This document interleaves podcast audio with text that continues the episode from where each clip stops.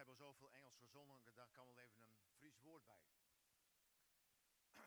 Wat mooi dat jullie hier allemaal zijn, ondanks de vakantietijd. En uh, ik wil eigenlijk beginnen met het lezen, een stuk uit de Bijbel, uit Johannes 2. Maar voor ik dat doe, wil ik eigenlijk eerst bidden om een zegen. De Heer God, dank u wel dat u hier bent. Dat u in ons bent dat u door ons bent. Heer, dank u wel dat u met uw heilige geest vanmorgen hier aanwezig bent. En Heer, we willen u vragen, wilt u onze geest vanmorgen aanraken? Dat wanneer we uw woord horen, dat het speciaal zou zijn, bijzonder. Alsof we het vandaag voor het eerst horen. En Heer, ik bid, wilt u met uw kracht, met uw reiniging, met uw waarheid met uw vreugde aanwezig zijn. In Jezus' naam bid ik dat. Amen. Ik wil lezen uit Johannes 2, de eerste elf versen. Het gaat over het eerste wonder wat Jezus deed. De bruiloft in Cana staat erboven. Op de derde dag was er een bruiloft in Cana in Galilea. De moeder van Jezus was er en ook Jezus en zijn leerlingen waren op de bruiloft uitgenodigd. Toen de wijn bijna op was, zei de moeder van Jezus tegen hem: Ze hebben geen wijn meer. Wat wilt u van me? zei Jezus. Mijn tijd is nog niet gekomen. Daarop sprak zijn moeder de bedienden aan. Doe maar wat hij jullie zegt, wat het ook is. Stonden daar voor het Joods reinigingsritueel zes stenen watervaten. Elk met een inhoud van twee à drie metreten. Jezus zei tegen de bedienden, vul de vaten met water. Ze vulden ze tot de rand. Toen zei hij, schep er wat water uit en breng dat naar de ceremoniemeester. En dat deden ze. En toen de ceremoniemeester het water dat wijn geworden was proefde, hij wist niet waar het vandaan kwam, maar de bedienden die het water geschept hadden wisten het wel. Riep hij de bruidegom en zei tegen hem: Iedereen zet zijn gasten eerst de goede wijn voor en als ze aardig dronken zijn, de mindere goede. Maar u hebt de beste wijn tot nu bewaard.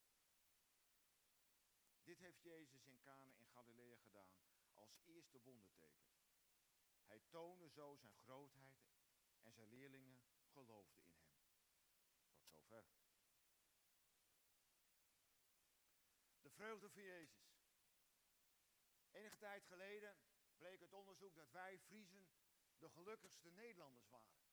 Ik weet niet of jullie dat meegekregen hebben in de krant of in de media. Maar wij Friesen, wij zijn het gelukkigste volk in Nederland. En uh, ik moet wel bij zeggen dat onderzoek, dat toonde ook aan dat wij Friesen, wij zijn wat minder goed geschoold. Vergeleken bij de rest van Nederland, wij zijn wat lager geschoold. We hebben waarschijnlijk daardoor ook vaak een wat lager inkomen. En er zijn in verhoudingen ook net een beetje meer Friesen werkloos dan de rest van Nederlanders. Maar toch, we zijn het gelukkigst. En wij komen door, wel door de Mierskip. Door de gemeenschap die wij hier hebben als Friesen. En door het mooie landschap en de ruimte. We hebben hier rust en ruimte. En dat zorgt ervoor dat wij gelukkig zijn. En geluk, dat is belangrijk. Want aan geluk meet je bijvoorbeeld alles af, wordt zo gezegd. En wij koppelen geluk vaak ook aan vreugde. In het Fries Dagblad stond onlangs een boeiend verhaal van Kees van Ekris. Hij is predikant in Zeist en hij is betrokken bij IZB. En dat is een vereniging voor zending in Nederland. En hij zei, onze samenleving kent een soort dictatuur van leukheid. En ik voeg daar vanmorgen aan toe, misschien geldt dat ook wel voor de kerk. Het moet vooral leuk zijn in de kerk.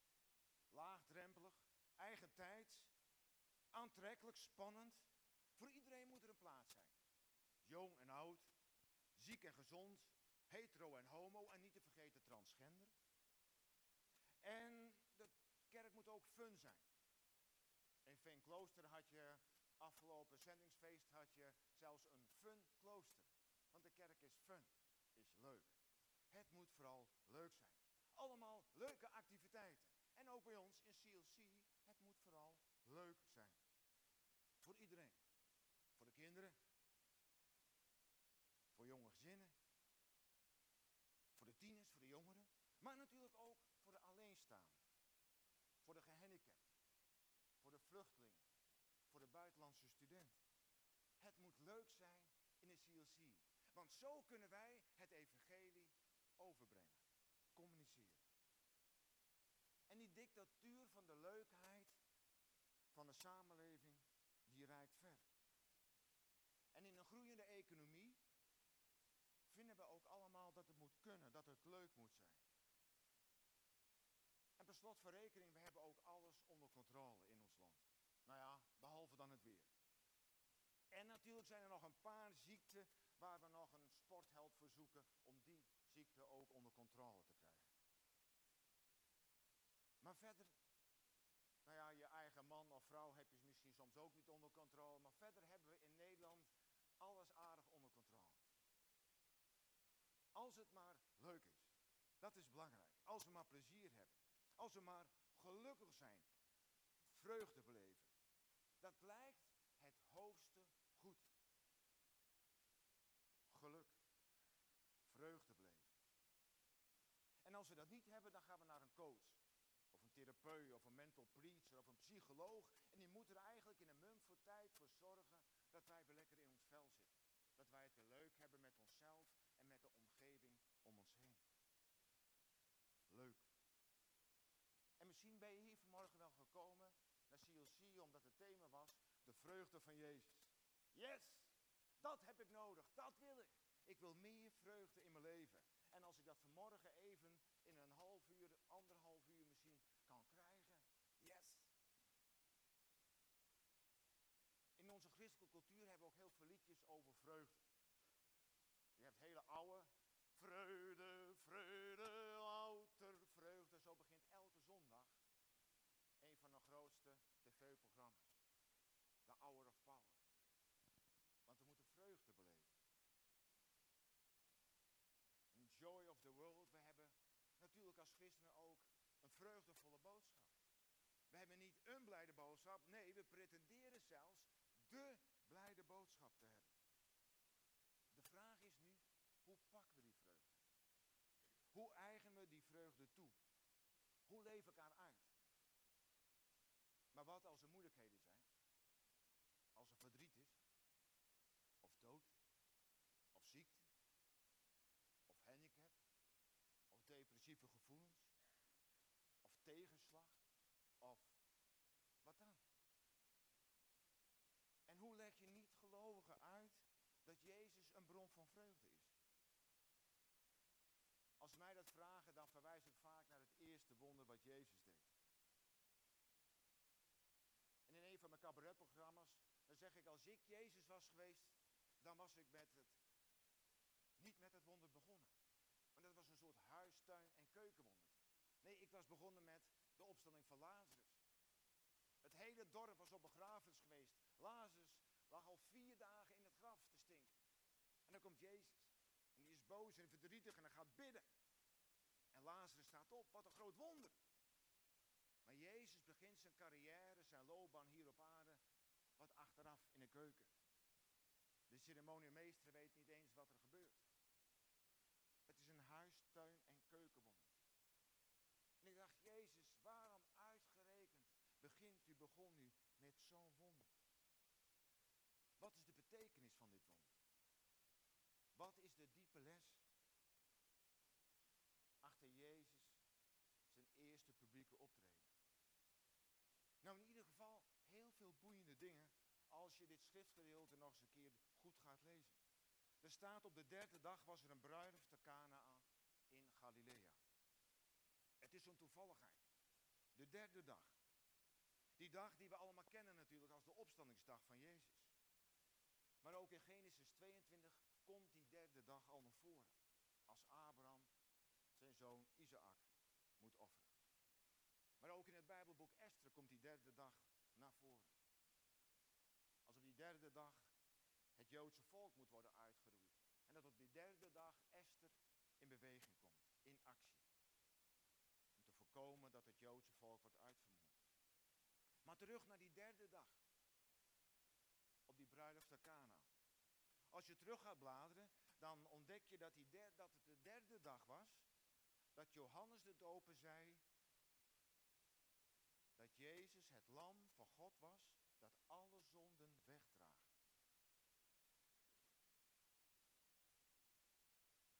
Dus het was de derde dag nadat Johannes Jezus het lam had genoemd dat de zonden der wereld wegdraagt. Bijbelleraars zeggen dat dit al een verwijzing was naar de opstanding van Jezus. En zelfs naar de bruiloft van het lam in de apocalyps. Overigens, als je dagen gaat tellen, in Johannes 2, of in Johannes 1 zelfs al, dan kom je tot een hele andere derde dag. De eerste dag wordt beschreven in Johannes 1, vers 19 tot 28. De tweede in 29 tot 34. De derde dag in Johannes 1, vers 35, 42. En de vierde dag in Johannes 1, vers 43 tot 51. En dan komt de bruiloft op de derde dag. Na de voorgaande vier. Het is dus eigenlijk de zevende dag dat Jezus dit wonder deed. Een en al symboliek in deze geschiedenis. Dat na drie dagen feestvieren de wijn op was, dat was ook niet logisch. Dan had je wel een hele slechte ceremoniemeester gehad. Nee, de wijn raakte op na zeven dagen feestvieren. Nou, we gaan verder. In deze episode was de moeder van Jezus er. En aangenomen wordt dat Jozef toen al was gestorven. De aardse vader van Jezus. En waarschijnlijk was Maria familie van bruid of bruidegom. De oude kerk die was van mening dat het een nichtje was van Maria. En ze is ervan op de hoogte dat er wijn op is. meer, ze heeft gezag op het feest. Want ze heeft in de gaten dat er wat gebeurt. En ze zegt tegen de bediende, alles wat hij zegt, doe dat. Al is het nog zo gek. En niemand vindt dat vreemd kennelijk. Maar voor het zover is, krijgen we nog een hele aparte passage. Dat Jezus in mijn ogen beetje brutaal tegen zijn moeder zegt: Vrouw, wat heb ik met u vernoden? Mijn uren is nog niet gekomen. Fries zou je kunnen zeggen, mem, we hebben mooiste mooi. En letterlijk vertaald staat er, vrouw, wat is er tussen u en mij? En kijkend naar de cultuur van destijds, spreekt Jezus zijn moeder eigenlijk helemaal niet zo bot aan. Jezus was destijds thuis oudste zoon. Hij had de plek ingenomen van zijn vader Jozef. En in die, tijd moesten vrouwen hun mannen nog gehoorzamen. En doen wat de man zei. Dus, Jezus zegt, vrouw, wat heb ik met, met u vernomen? Dus Jezus is toch de baas. En niet Maria. En toch, die aanspreektitel, als ik het zo een beetje mag noemen, is ook weer niet zo heel vreemd. Want als je doorbladert in Johannes, Johannes hoofdstuk 19, vers 26, dan komen we diezelfde aanspreektitel weer tegen. En dat is op het moment wanneer Jezus aan het kruis hangt. En daar staat er, toen dan Jezus zijn moeder zag en de discipel die hij lief had, bij haar staande, zei hij tot zijn moeder, vrouw, zie uw zoon. En nu klinkt het volgens mij minder bot, eerder ontroerend beschermend, respectvol in ieder geval. Maar we gaan verder. De bedienden doen wat Maria adviseerde. Zes stenen vaten, die voor reinigingsgebruik klaar stonden, die werden volgedaan met water, tot de rand toe. En ze hadden de inhoud van twee of drie metreten. En het is zo'n 100 liter per vat. Een metreet is 40 liter.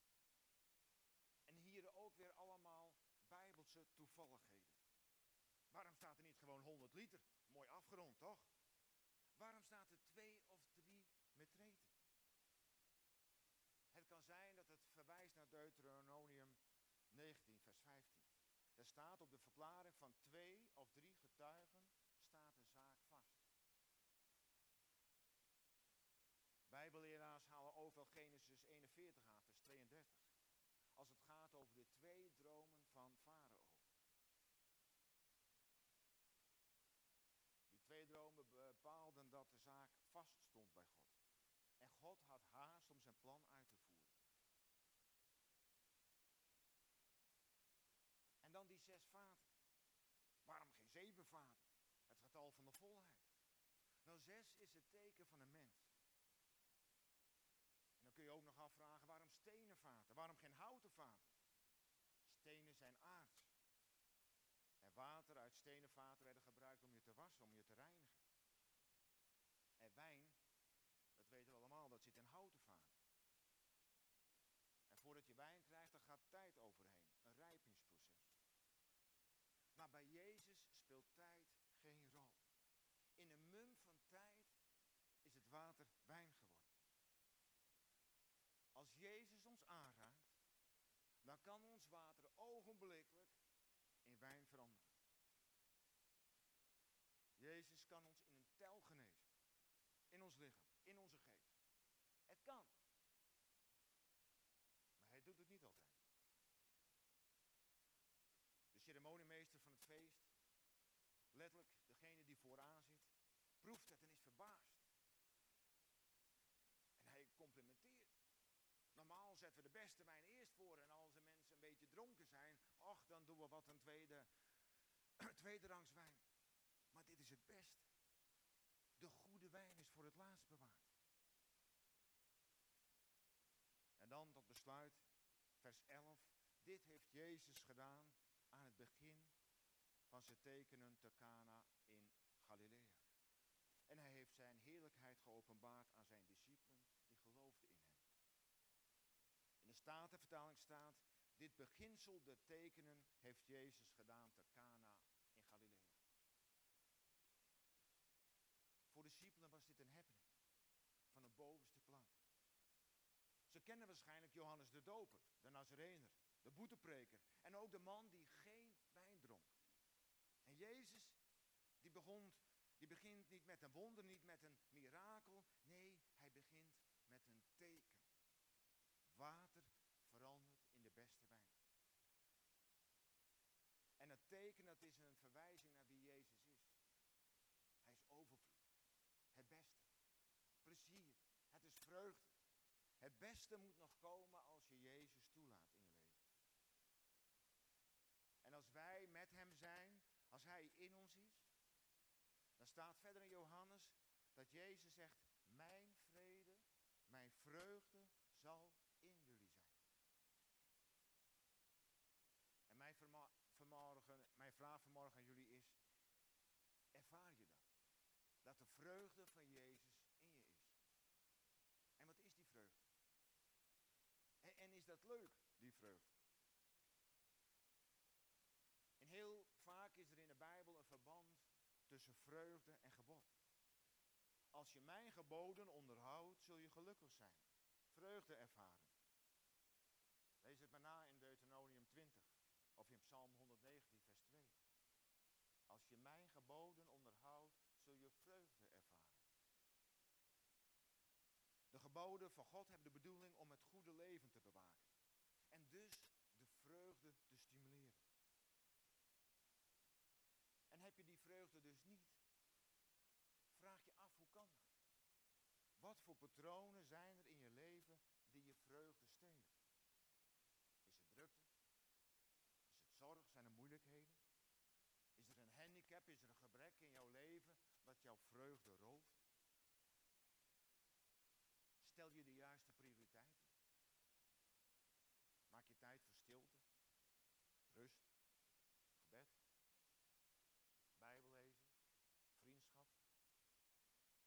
In ieder geval om deze dienst te bezoeken. Maar vreugde krijg je niet zomaar. Vreugde komt je niet aanwaaien. Is net als met sporten of muziek maken. oefening baart kunst. Na inspanning krijg je ontspanning. En dan krijg je spelvreugde. En ik hoop dat je spelvreugde krijgt door je geloof. Of is het misschien saai geworden in de kerk? Of te leuk? En omdat je daardoor nooit de diepte bent ingegaan. Of is het voorspelbaar? Omdat je al weet wat er gaat komen. Of je weet alles al. Of vroeger had je conditie en kon je alles. Maar nu kun je niet meer meekomen. Toen werd je gehoord en nu ben je vergeten. En moet je je best doen om in de picture te komen. Vroeger had je overal een antwoord op en wist je precies hoe het zat. Maar tegenwoordig, je twijfelt. Over je geloofszekerheid. Over je stellingname. Of moeten we terug naar de basis? Jezus, zijn vreugde in jou. Hij die het verlorene zoekt. Hij is blij met de bekering van elke ongelovige. En hij is, zoals hij belooft, tot in de dood bij je. Hij zegt dat hij is bij de gevangenen, in de gevangenis. Bij de weduwe, bij de armen, bij de zieken. En hij wil het water in wijn veranderen. Voor persoonlijk is het mijn levensmotto. Staat op ons huis, water in wijn, staat op de auto. Mijn website heet zo. Als mensen mijn auto passeren en ze zeggen van, hé, water bij de wijn, dat doe je toch niet? Dan heb ik weer een kans om van het evangelie te vertellen. Over de vreugde van Jezus. Dat we zo mogen leven in plaats van zo. En dan worden mensen nieuwsgierig. Maar hoe doe je dat dan?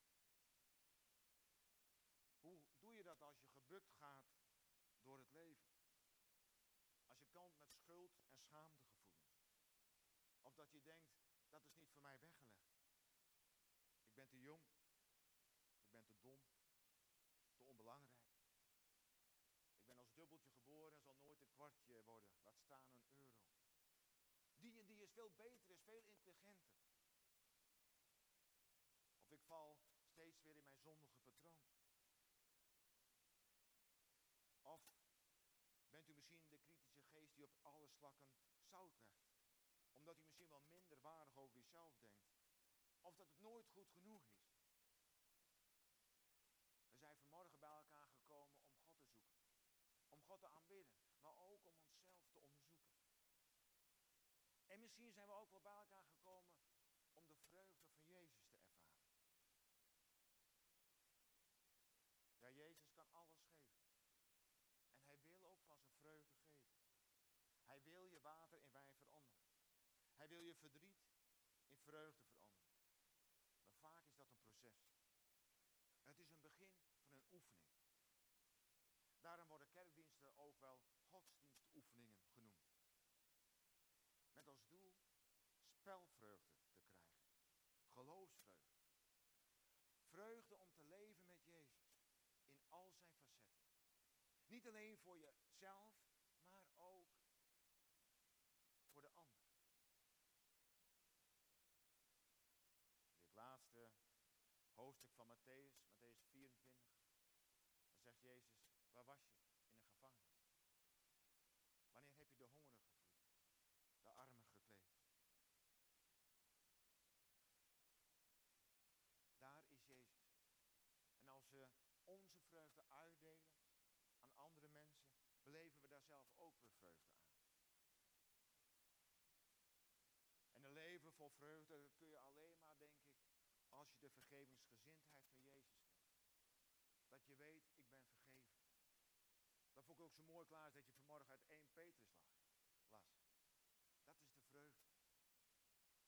Vreugde krijg je als je weet, ik ben gered. Ik ben gered voor de eeuwigheid. Want er was iemand die voor mijn zonde stierf aan het kruis. En die gelukkig opstond. En mij het leven wil geven. Ter volle. In overvloed. Niet een beetje. Nee. En je beleeft vreugde als je weet ik ben geliefd. Ik ben geliefd door de hoogste God. Die we vader mogen. Hij kent mij door en door. Hij kent mij beter dan ik mijzelf ken. En hij wil dat ik ik het leven ervaar ten volle. In de dalen, als het moeilijk is. In de rouw, in de grote vragen van het leven, maar ook in de toppen. Als het allemaal voor de wind gaat. En de meeste mensen dan vaak zeggen, dan heb ik God niet nodig. Maar zelfs als je Hem daarbij uitnodigt, Hem daarin deelgenoot laat zijn, dan heb je pas levensvreugde. Aan jazztrompetist Winton Marsalis werd eens gevraagd wat het verschil is tussen muziek en geluid. En hij zei, muziek is klanken die met elkaar verbonden zijn. En geluid is een geïsoleerde kerk, is een geïsoleerde klank, die niet in verbinding staat met andere klanken. Misschien lijkt vreugde bezien vanuit het christelijk geloof op muziek. Het is geen los geluid, maar staat in verbinding met het geheel. Naast vreugde zijn er meer akkoorden. Liefde, trouw, kunnen lijden, gerechtigheid zoeken, genieten en zorgen. Zorgen voor de schepping, zorgen voor jezelf, maar ook zorgen voor elkaar. Amen.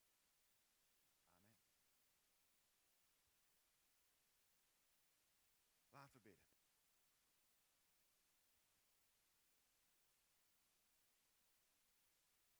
Ja, Heer, dank u wel dat het water in wijn hebt veranderd.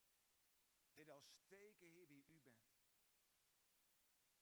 En Heer, hier zitten vanmorgen vast ook mensen die willen dat hun water veranderd wordt in wijn. En Heer, ik bid dat u hen aanraken als ze naar u vragen. Heer, u geeft geen stenen voor brood. Nee, Heer, u geeft water voor wijn. En Heer, laat dit moment een eerste stap zijn in, een proces naar wijn. Want u zorgt voor het verloren. Heer, u bent op zoek naar de mensen die zich verschuilen. Die verstoppertjes spelen. Die verdwaald zijn, die het even niet meer weten. En Heer, ik bid, Heer, wilt u komen met uw levensvreugde in die levens. En Heer, als er mensen zijn die hier zitten en ze zijn verbitterd. En vroeger hadden ze die, die vreugde wel, maar nu niet meer. Heer, ik bid, Heer, wilt u opnieuw levend water doorstromen in hun leven. Wilt u ze aanraken,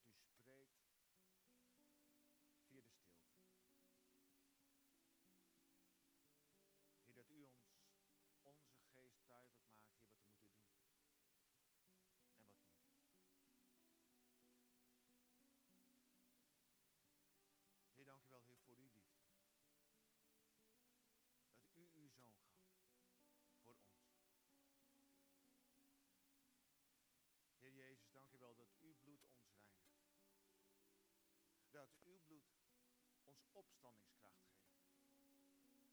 Voor het leven van elke dag. En Heer, dat het dan meer dan leuk is in ons leven. Ook al gaat niet alles voor de wind.